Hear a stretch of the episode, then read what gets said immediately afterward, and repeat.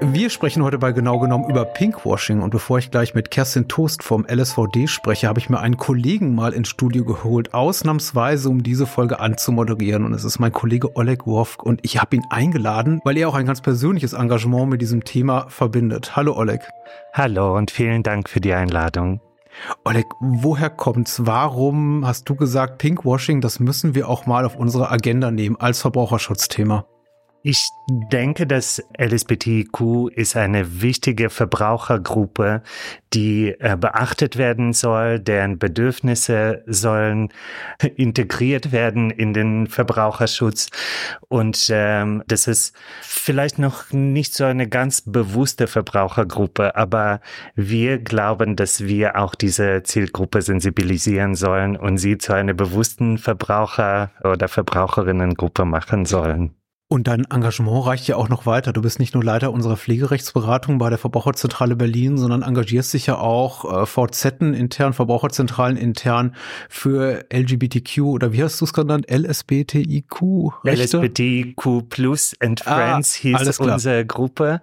Und äh, die Gruppe habe ich gestartet mit dem Ziel, erstmal äh, unsere Kolleginnen sensibilisieren, weil wir, glaube ich, als LSBTIQ-Kollegen andere Themen zum Ansprechen haben. Wir möchten beachtet werden. Wir möchten richtig angesprochen werden. Äh, wir möchten das richtige Pronomen verwendet werden für uns, äh, auch wenn wir uns vielleicht nicht ganz als männlich oder weiblich bezeichnen, sondern nicht binär, dass wir eine richtige Ansprache finden. Aber wir wollten uns auch politisch engagieren und deswegen wollten wir als Gruppe auch bei der Zielgruppenarbeit mitwirken und die LSBTQ-Verbraucherinnen mitnehmen und ihnen bestimmte Themen zum Andenken geben oder bestimmte Themen für sie vorbereiten und ihnen weitere Informationen geben, wie sie sich äh, im Konsum als Verbraucherinnen und Verbraucher verhalten.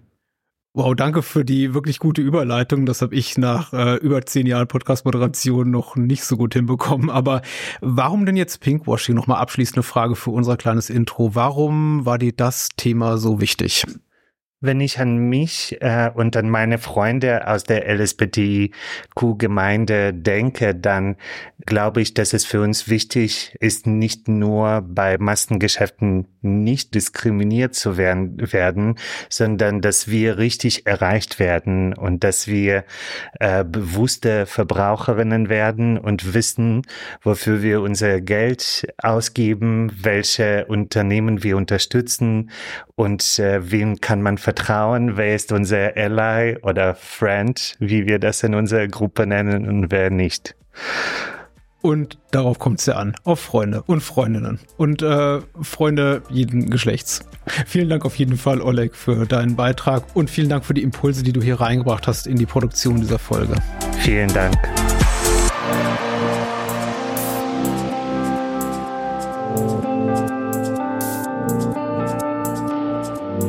Zum Thema Pinkwashing begrüße ich ganz herzlich Kerstin Toast vom Lesben- und Schwulenverband in Deutschland. Hallo, Kerstin Toast. Danke für die Einladung. Beantworten Sie mir doch bitte gerne vorab die Frage, für welche Menschen und welche Belange setzt sich der LSVD ein? Der LSVD, den gibt es mittlerweile seit 33 Jahren und er wurde ursprünglich als Schwulenverband gegründet. Dann später wurde es geöffnet und auch die Belange von Lesben in den Verband integriert und dann auch in den Namen. Inzwischen setzen wir uns aber für alle Personen sozusagen unter dem Regenbogen ein, also für Lesben, Schwule, aber auch Bisexuelle, Queere, Trans- und Interpersonen. Jetzt kann ich mir vorstellen, wenn ich mich in die Lage unserer Hörerinnen und Hörer versetze, dass beim Thema Pinkwashing wahrscheinlich noch nicht überall die sprichwörtlichen Glühbirnen über den Köpfen der Menschen aufgehen. Deswegen erstmal vielleicht überhaupt zu einer Begriffserklärung. Wie ist denn der Begriff des Pinkwashing definiert? Von was reden wir hier?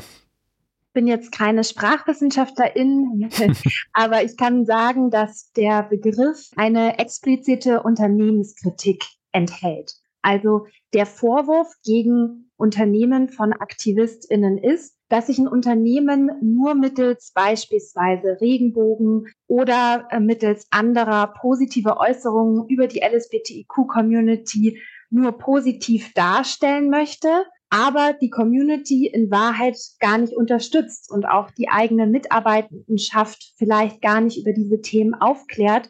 Es wird sozusagen ein Heucheln vorgenommen. Das Ganze heißt Pinkwashing, sozusagen korrelierend mit dem Begriff des Greenwashing, den wir ja aus der Klimabewegung kennen, weil Pink eine Farbe ist, die schon länger mit der queeren LSBTIQ-Community verbunden wird. Und jetzt heißt es sozusagen, das Handeln eines Unternehmens, die Außendarstellung steht nicht mit den wahren Werten des Unternehmens und mit der wahren Praxis überein. Hat Ihr Verband dazu auch eine ausdrückliche Haltung? Gibt es Maßnahmen Ihrerseits, mit denen Sie da auch direkt gegen solch, solche Pinkwashing-Marketing-Maßnahmen vorgehen? Also wir als LSVD sehen natürlich auch, dass sobald der 1. Juni kommt, alle Unternehmen ihre Logos zum Beispiel auf den sozialen Netzwerken auf Regenbogen ändern. Und dann kommen eben viele AktivistInnen, die eben sagen, ihr betreibt hier Pinkwashing, das ist nicht echt.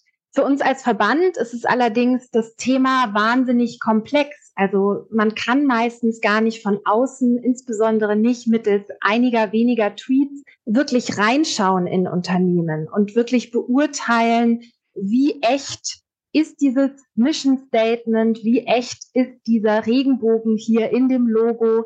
Wir sehen beide Seiten in der Community. Einerseits starke Kritik an dieser Unternehmenspraxis, aber eben auch gleichzeitig rufen uns Personen an, die, wenn ihre Firma endlich mal Regenbogen-Montur auffährt sozusagen, die dann sagen, dass sie sich das erste Mal wirklich auch als Individuum in ihrem Unternehmen willkommen gefühlt haben und dass das auch was wahnsinnig Positives bei den einzelnen Personen auslösen kann. Wir reden hier einerseits von Pinkwashing und ein zweiter Begriff, den ich gerne noch mit erklären möchte, der auch im aktivistischen Kontext weit verbreitet ist, ist sozusagen Rainbow Capitalism wird es oh. genannt. Also das, wenn man äh, Geld verdienen möchte mit Regenbogen dieses Pinkwashing oder Rainbow Capitalism, ich habe mich sofort auf, auf Anhieb in den Begriff verliebt, sagen wir mal so. Wenn der Rainbow Capitalism sein wahres Gesicht zeigt und wirklich Unternehmen pünktlich zum 1. Juni, wie Sie gerade sagten, auf all ihre Turnschuhe Regenbogenmotive drauf äh, bappen und auf T-Shirts äh, Pride drucken lassen und eigentlich keine wirkliche Überzeugung, keine wirkliche Haltung und auch keine wirklichen, sagen wir mal, gemeinnützigen Maßnahmen dahinter stehen. Würden Sie das als Täuschung der Verbraucherinnen und Verbraucher, die eben diese Produkte kaufen, bewerten? Wie ist Ihre Haltung dazu? Also ich möchte hier wirklich nochmal die Komplexität des Ganzen betonen. Wir sehen von außen selten, wer die Regenbogenschuhe herstellt. Wir sehen nicht, ob eine offene, inklusive und wertschätzende Unternehmenskultur in den Unternehmen vorhanden ist. Wir sehen auch gar nicht, werden Personen in diesem Unternehmen explizit diskriminiert. Das ist sehr schwierig, da von außen einfach reinzuschauen. Aber wir können sagen, es gibt natürlich Maßnahmen, die Unternehmen auch aktiv angehen können, um sich diesem Vorwurf zu widersetzen oder eben um wirklich der Community zu helfen. Mhm. Das wäre beispielsweise möglich, indem Unternehmen Projektarbeit finanzieren, also zum Beispiel Aufklärungsprojekte. Wir sehen, dass im Bundeshaushalt massive Kürzungen vorgenommen werden und deshalb die Projektfinanzierungen für einige wichtige Projekte auch immer, immer schwieriger werden mit der Zeit. Das heißt, ein Unternehmen könnte auch sagen, mit diesen Regenbogenflaggen, das Geld, das ich da verdiene, das gebe ich auch wirklich an die Community zurück, gebe denen beispielsweise Räumlichkeiten, wo sie sich austauschen können, bezahl beispielsweise Fachkräfte, die hier psychologische Beratung durchführen bei Diskriminierungsmaßnahmen. Wichtig ist es einfach, auch die anderen elf Monate im Jahr die Akzeptanz und die Rechte von LSBTIQ zu stärken. Von außen zu sehen, hat dieses Unternehmen Diversity-Maßnahmen, ist sehr, sehr schwierig. Und deshalb wird sich dann da natürlich in Twitter-Debatten und so das auch sehr, sehr einfach oft gemacht ja. und gesagt, klar, das ist Pinkwashing, klar, das ist schlecht, aber Marketing besteht ja eben auch aus Versprechen. Und äh, das Ziel von Unternehmen ist es natürlich auch, Geld zu verdienen. Aber Unternehmen können eben auch trotzdem ihrer Verantwortung gerecht werden gegenüber ihren Mitarbeitenden, indem sie sich beispielsweise aktiv gegen Diskriminierung einsetzen, weil wir wissen, dass Diskriminierung auch sozusagen die psychische und physische Gesundheit von Personen negativ beeinflusst. Also wäre auch hier die Möglichkeit von Unternehmen als Teil der Gesellschaft wirklich gegenzusteuern. Ja, und ich glaube, ich bin mir auch der Komplexität des Themas oder einer möglichen Antwort auf meine Frage, ob denn wirklich hier sowas besteht wie Täuschung der Verbraucherinnen und Verbraucher eben durch den Verkauf von solchen Produkten ohne echte Maßnahmen dahinter. Also wie schwierig das ist zu beantworten, weil man eben, wie Sie schon richtig sagen, nicht hinter die Fassaden guckt. Aber wenn man dann eben als Unternehmen, als Konzern die Möglichkeit hat, etwas zu tun und das auch gerne mal ein bisschen öffentlich zur Schau stellt, kann man sich weitgehend von dem Vorwurf, möglichen Vorwurf distanzieren, das alles eben nur aus äh, wirtschaftlichen Gründen zu tun, aus Gründen der Umsatzsteigerung. Ja, auch Unternehmen vertreten ja auch selbst sogar ideelle Werte mhm. und werden ja auch eben in der Politik als Player wahrgenommen und haben deshalb eigentlich auch die Möglichkeit, den Mund aufzumachen. Ähm, zurück zum Pinkwashing und den Unternehmen, die sich dessen schuldig machen. Ich möchte mal sagen, einer mutmaßlichen äh, Täuschung von Kundinnen und Kunden. Gab es da in der Vergangenheit Marken oder Konzerne, Unternehmen, fallen Ihnen da Beispiele ein, die diesbezüglich besonders unangenehm aufgefallen sind? Also ich möchte hier ganz klar sagen, ich habe von keinem Unternehmen die Unternehmenspraxis prüfen können. Ich hm. kann mich hier nur auch auf öffentliche Quellen sozusagen verlassen.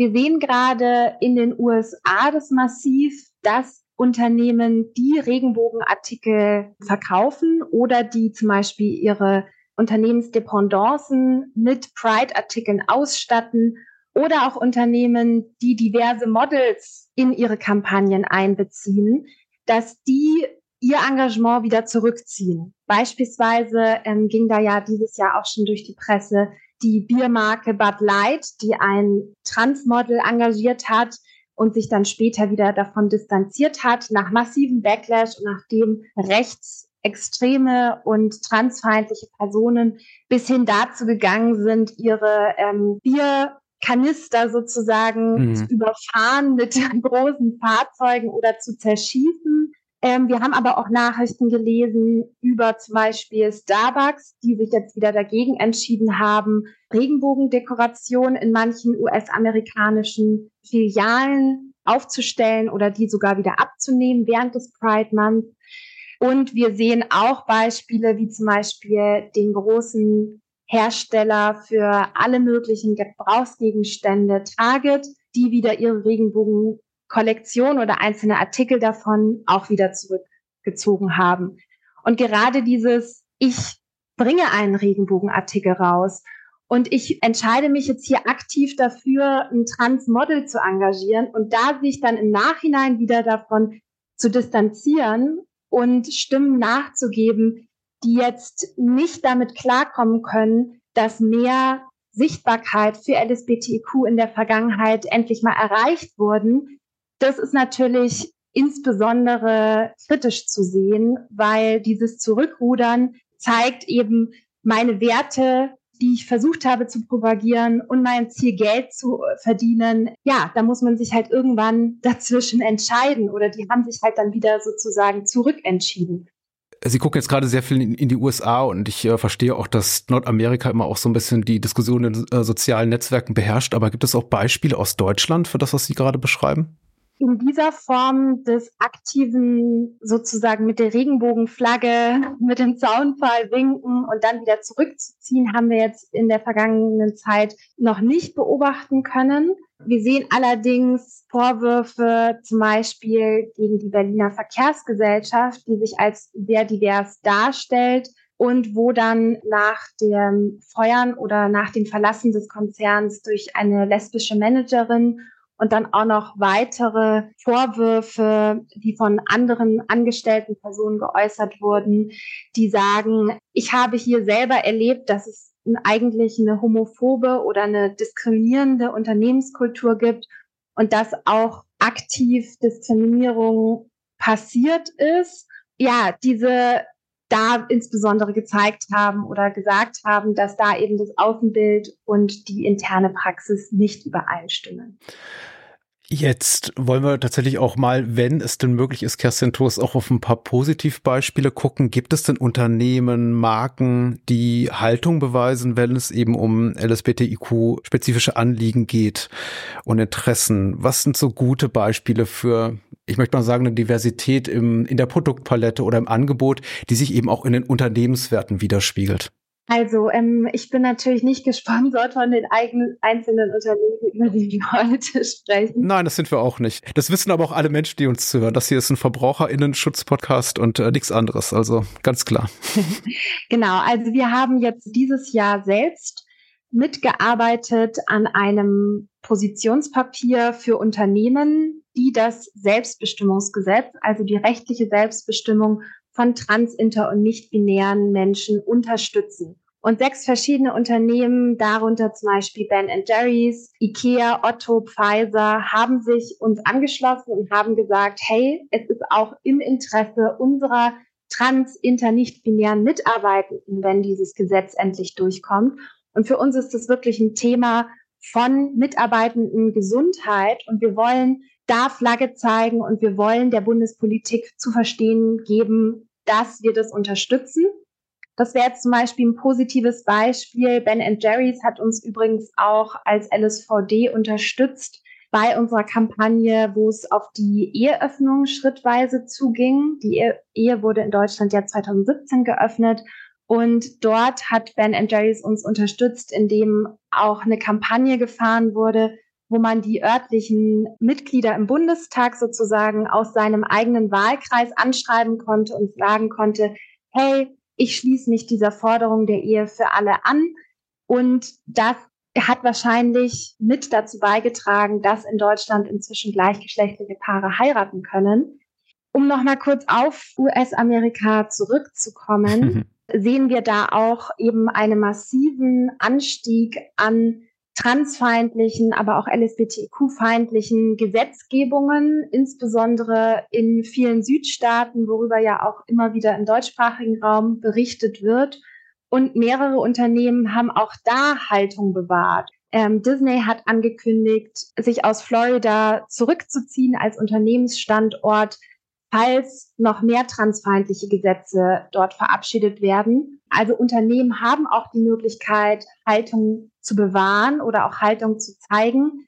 Und insbesondere ist es nicht nur wichtig, auch öffentlichkeitswirksam was zu tun, sondern auch Geld in die Hand zu nehmen, ihre Mitarbeitenden wirklich weiterzubilden, eine Ansprechperson zu haben, wo können sich die Personen hinwenden, wenn hier Diskriminierung passiert. Und da meine ich wieder eben alle Diskriminierungskategorien. Oder sie haben beispielsweise die Möglichkeit, die Einnahmen von Regenprobenprodukten an Community-Beratungsstellen zu spenden, worauf ich eben schon zu sprechen gekommen bin.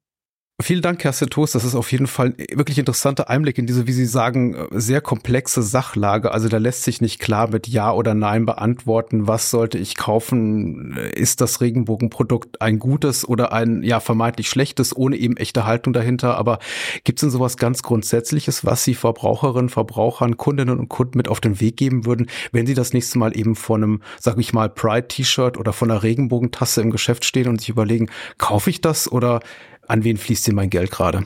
Natürlich kann man sich überlegen und muss man sich auch bei jedem Produkt überlegen über viele Aspekte. Ähm, was sind meine eigenen Werte auch bezüglich Nachhaltigkeit und anderen Themen? Die Unternehmen haben Möglichkeiten, transparent zu machen, was mit dem Pride-Geld, nenne ich es jetzt mal, geschehen wird. Sie haben die Möglichkeit zu sagen, hey, wir unterstützen dieses konkrete Anliegen. Wir haben hier eine community-basierte Sache, die wir mit dem Geld fördern. Und wenn die Unternehmen das machen, dann kann man das sozusagen auch auf den Webseiten und so weiter sich darüber aktiv informieren. Gleichzeitig würde ich aufrufen, wenn man den Vorwurf des Pinkwashing erhebt, es nicht nur bei öffentlichen Debatten zu belassen, sondern auch wirklich mit den Unternehmen selbst zu sprechen und auch da nachzufragen, wie sind eure internen Guidelines? Wo geht das Geld hin und so weiter? Also da kann man auch wirklich den Dialog suchen und zum Beispiel ja auch Interessensvertretungen oder andere wichtige politische Interessensvertretungen vorzuschlagen, wo das Geld stattdessen hingehen kann.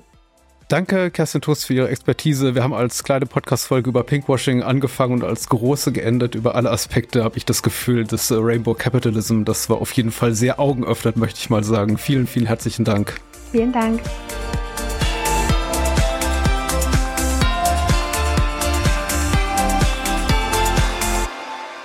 Danke an Kerstin Toast vom LSVD und Oleg Woff von der Verbraucherzentrale Berlin. Und natürlich möchte ich mich bei Ihnen bedanken für Ihr Interesse an unserem heutigen Thema. Viele weitere Folgen von Genau genommen können Sie in so gut wie allen Podcatchern und Audio-Apps hören, wo Sie uns kostenlos abonnieren können. Wenn Sie uns bereits in einer mobilen App wie Spotify, Apple Podcasts oder Audible hören und Ihnen unser Format gefällt, bewerten Sie uns doch mit ein paar Sternen. Oder empfehlen Sie uns weiter. So oder so, ich freue mich darüber. Weitere Informationen rund um Konsum- und Verbraucherrechte finden Sie unter www.verbraucherzentrale.de. In ein paar Tagen hören wir uns mit einer neuen Podcast-Folge zu einem anderen spannenden Thema wieder. Bis dahin erreichen Sie mich für Feedback und Themenwünsche per E-Mail an podcast.vz-bln.de. Dies war genau genommen der Podcast der Verbraucherzentralen. Mein Name ist Patrick Lohmeier und ich freue mich aufs Wiederhören.